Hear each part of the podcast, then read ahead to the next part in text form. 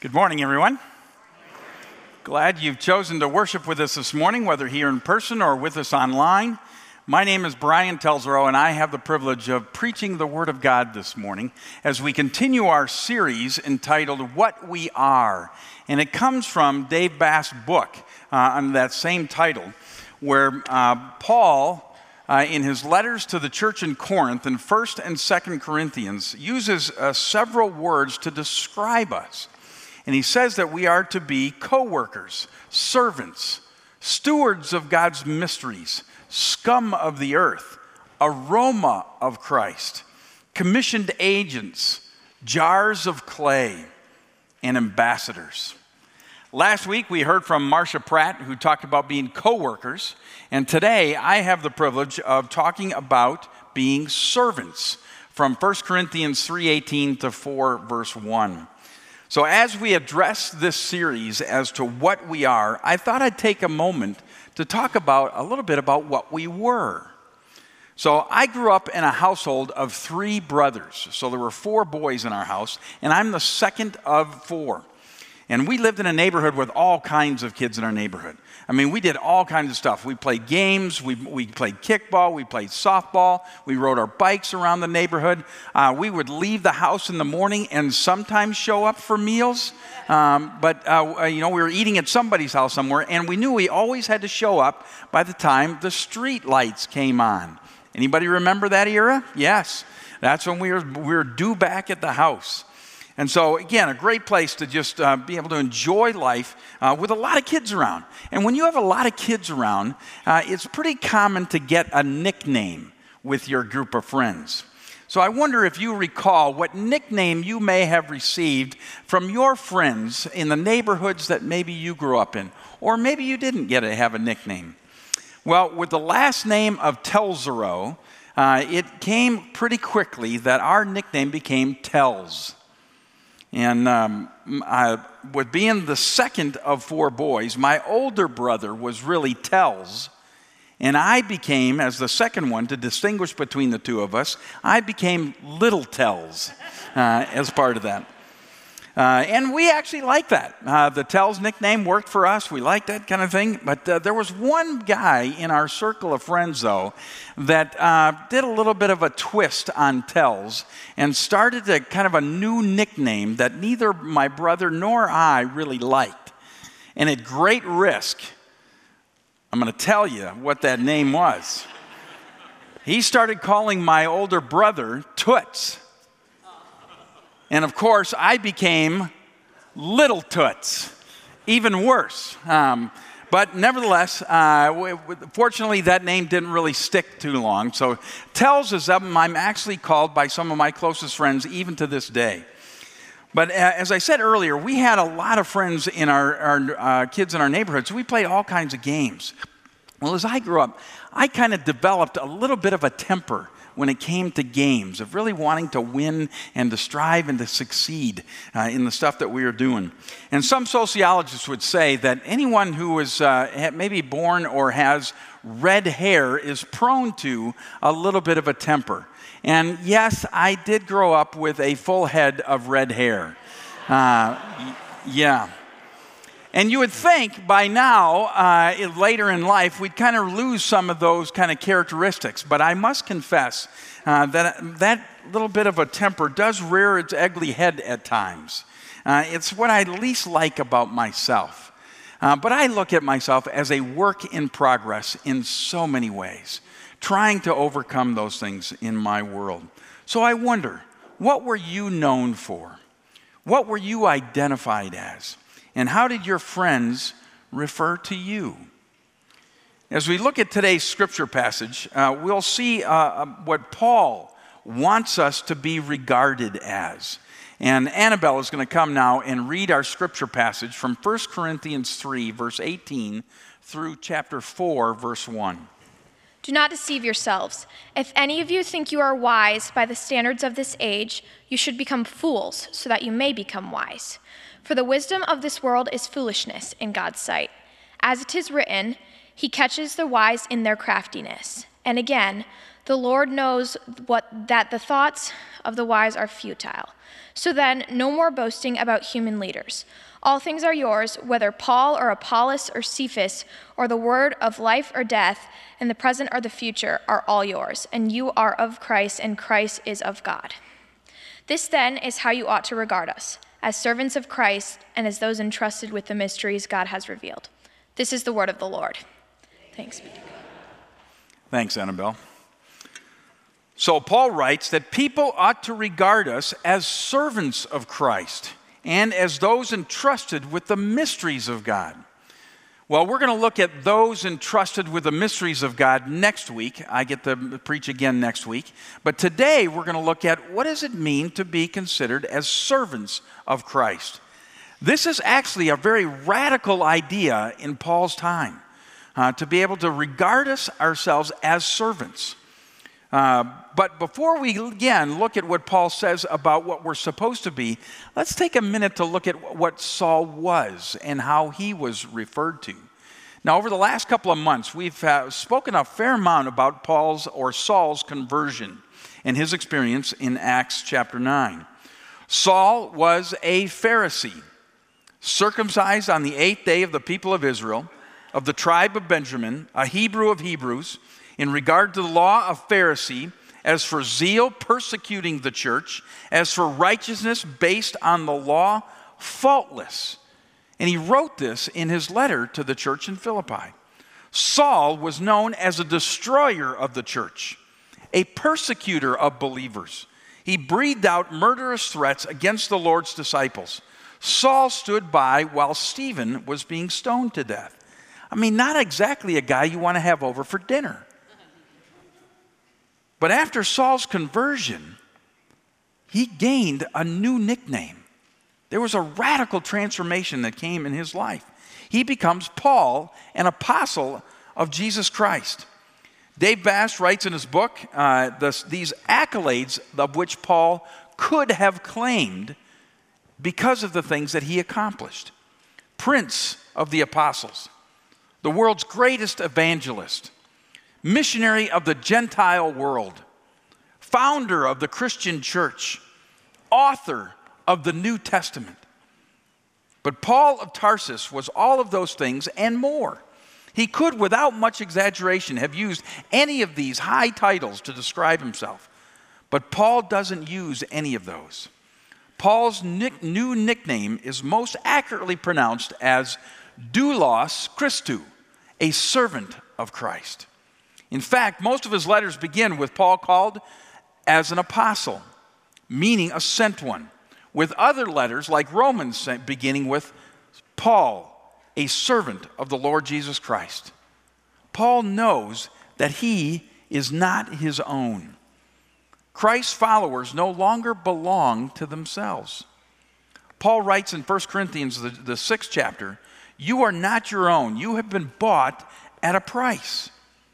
Now, in our society, in today's culture, many people's sentiment is, don't tell me what I can and cannot do with my own life. It's my life. I can do what I want with it.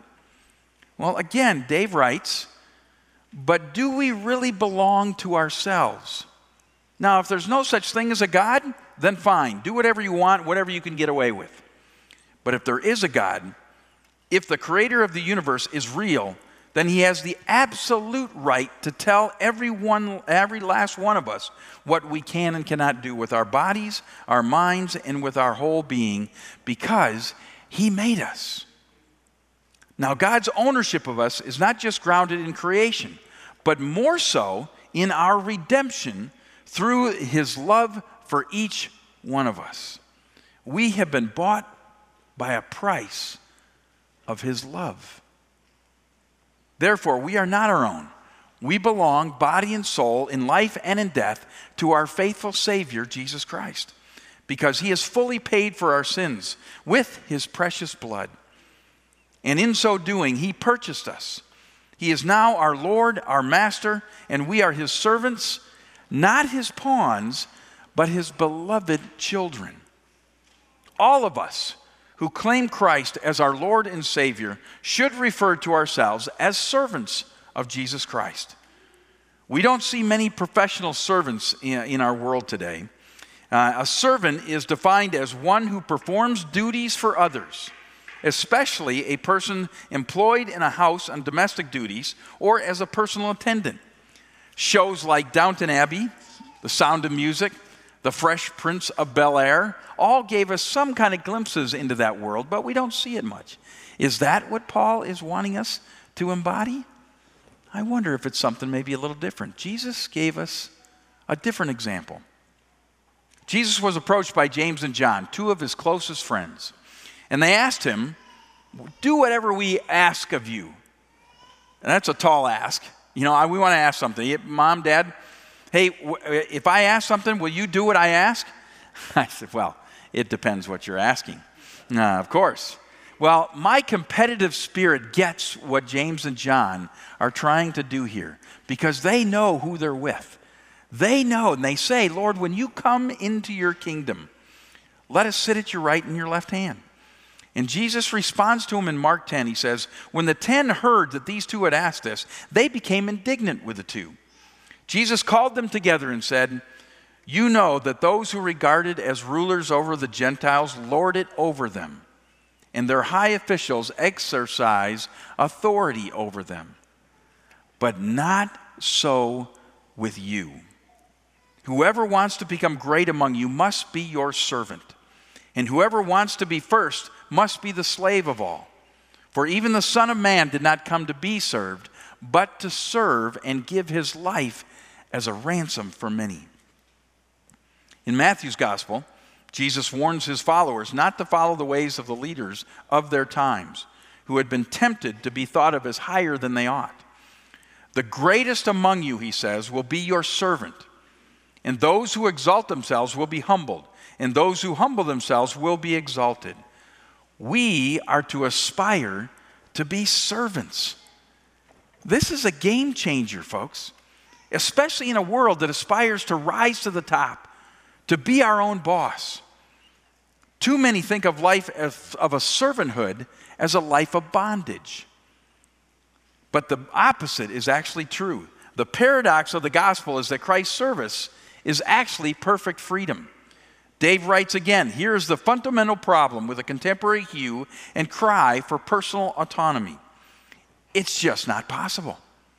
Even if people reject belief in God to whom they owe obedience, the idea that they are free to rule themselves is an illusion. Human nature does not allow this option because human beings are not free agents. Now, in 1979, the year I actually graduated from high school, Bob Dylan wrote a song called You Gotta Serve Somebody. After becoming a believer and a follower of Jesus himself, I think we have the tune that you may recognize.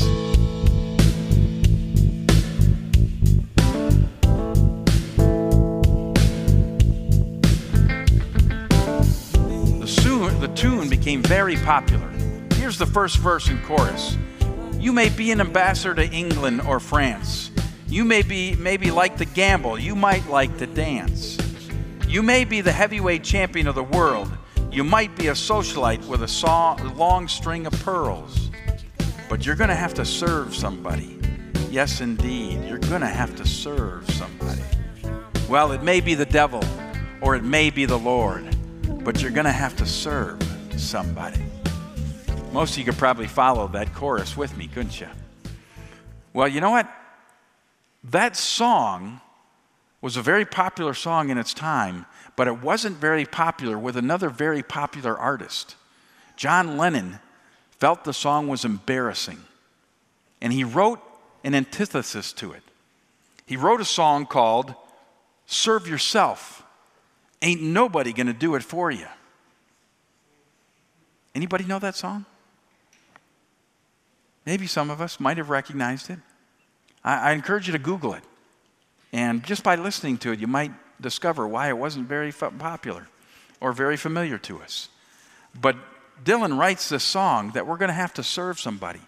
Human nature is the true verification that we will have to serve somebody. It's in our nature. Substances, another person, another worldview perhaps, but we will all serve somebody. So the question remains is, who or what will that be for you? If you'll submit to becoming Christ's servant, you'll discover that you are truly free for the first time in your life. You see, we are set free both from and for. Freedom from the tyranny of the devil and free for the service of Christ. But there's just one thing about being a servant. You have to serve. It seems that so few of us are actually living the servant life of serving Jesus Christ. Joshua, the prophet of the Old Testament, writes in Joshua 25, "Now fear the Lord and serve him with all faithfulness. Throw away the gods of your ancestors, worship beyond the Euphrates River and in Egypt, and serve the Lord. But if serving the Lord seems undesirable to you, then choose for yourself this day whom you will serve, whether the gods of your ancestors served beyond the Euphrates or the gods of the Amorites in whose land you are living. But as for me and my household, we will serve the Lord." So again, this begs the question, what does serving the Lord look like in the year 2023? Simply put, I think it is serving anything to do with serving ourselves. If you put anything before serving others, we lose the freedom. Christ, Jesus, came to be served, or not to be served, but to serve, and he gave his life for others. We are most like Jesus when we serve those around us, not for our own benefit, but for the benefit of others and the well-being of others. A big part of serving is actually just showing up. And this last week is a demonstration of that. Many of you showed up to serve at VBS for the presentation of the gospel. It was a powerful demonstration and a great event to be a part of. But let's consider a few places where we can become more Christ-like in our service to others in our worlds. And I got to start with the home. Parents and kids alike. It's a great place to put a test to our servitude in our own homes. Now, I have a friend of mine that tells a story. In their household, mom and dad would do the laundry. They would wash the clothes and whatnot, fold it, and put it in a basket for each of their kids. And the basket would be placed at the stairs. And my friend shares the story of his son just peeling past those baskets, running up the stairs. And he watched him do it. He says, "Whoa, whoa, buddy, get your butt back down here." What do you think that is? Well, that's the laundry. And whose basket is that? Well, it's probably mine. It says, "You don't ever disrespect us again by running past those baskets. You have been provided a service. You need now to serve at least and move, put your clothes and put them neatly back in your dresser." Have fun with that one at home for a little bit. Mm-hmm. It might entail loading and unloading the dishwasher, or clearing the dishes, setting the table, turning the lights off, or even washing the car, taking out the garbage, cleaning the toilets. Or maybe if you're getting up to get something to drink, perhaps ask, "Hey, does anybody else need anything?" Wow, what a concept. I lived in a household that my dad did that as a life practice. He was a consummate hospitality guy. He was always looking to serve and care for folks. It was a great testimony of his life as being and living as a servant, even in his own home. Well, be a servant, remembering that Jesus came not to be served, but to serve, and he gave his life for others. Service and serving is in the little things as much as it is in the big things. Another place that we consider outside the home might be the neighborhood. Perhaps you could help your neighbor shoveling the snow. Fortunately, we don't have to do that this season. But maybe mowing the grass, or maybe bringing the garbage bins up from the road or back out to the garbage for someone that doesn't have the capacity to do so. Maybe bring over dessert or share a cup of coffee, or help with a house project, or perhaps help with their dogs. Look for ways to serve as a witness of Jesus' love in your life. Or maybe serving in the workplace. This same friend who had this kind of experience with his son, was a man of principles. And one of the principles he would talk about is be a problem solver, not a problem avoider. And one of the exercises that he would do is he would create the opportunity for people to demonstrate the opportunity to serve and look for ways to help with things. And again, they used to have a popcorn machine in their break room, and Steve would always pick up the popcorn and take care of that. And it was always flabbergasted, well, why there was still popcorn sitting on the floor or on the counter? Why aren't others doing so? And so he went through an exercise by dropping some pieces of paper around. You may have seen some when you walked in this morning. And I'm curious, did you see the piece of paper? Yep. And then secondly, did you do anything about it? Or was the sentiment, that's not my job. That's somebody else's job. Challenge, if even in the workplace, is to say, we're in this together. And if we can do the little things of being able to serve folks in whatever roles that they're playing, and be a problem solver as a problem avoider, the whole community wins if we come in with that kind of attitude. Your Father, who sees what is done in secret, will reward you. It's not to be noticed, but to just do it. Be a problem solver, even at the workplace or in the home or wherever. Maybe even here at church. There's still a few pieces that are floating around here. Some folks have seen those, and I told them to put them back. Let's see if anybody else kind of jumps in on that. Maybe perhaps at your school or with your friends. Volunteer to help in any way. When anything comes available, speak the truth to your friends and listen to the situations that they're going through is a way to serve them. Go the extra mile to serve. Just as we hear Scripture, if you're asked to go 1 mile, go 2. Go the extra level of consideration. Consider how you might be a better friend to those around you and how you might show up for them. I have a really good friend that's probably one of the longest known families I've had in my life, that this particular guy is the consummate servant. He is there to help in any situation. If somebody asks, he's going to be there. He's a great testimony and a witness to me by the way he lives his life that way. Perhaps you could also write a note, maybe a text or maybe a handwritten card, sending a thank you to a teacher, a counselor, administrator, or somebody that's done something special in our own circumstances. Some of you are good letter writers and card senders. That means a lot. That's a great way to serve in your circumstances. The little things like this are big things. So when we look back on the Apostle Paul's life, he transitioned from being a persecutor of believers, a destroyer of the church, breathing out murderous threats against the Lord's disciples, to becoming the chief evangelist, a missionary to the Gentiles, a servant of Jesus Christ. Radical change in his world. We too can see radical change in our lives by becoming a follower who actually serves. True freedom comes in service to Jesus, our Lord and Savior. So how will you begin to be more of a servant today? What change are you willing to make in your home, in your neighborhood, in your workplace, with your friends, or perhaps at school? I want to encourage you to pick something this morning to say, I'm going to start doing that. Maybe it's just asking somebody at home, saying, hey, I'm grabbing something to drink. Do you want something?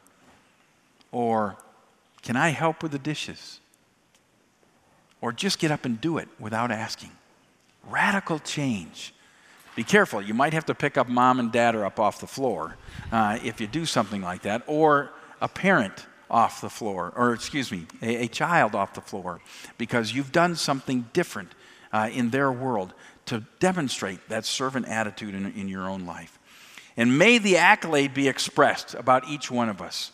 When they talk about you as a person, it's, oh, that person is such a servant.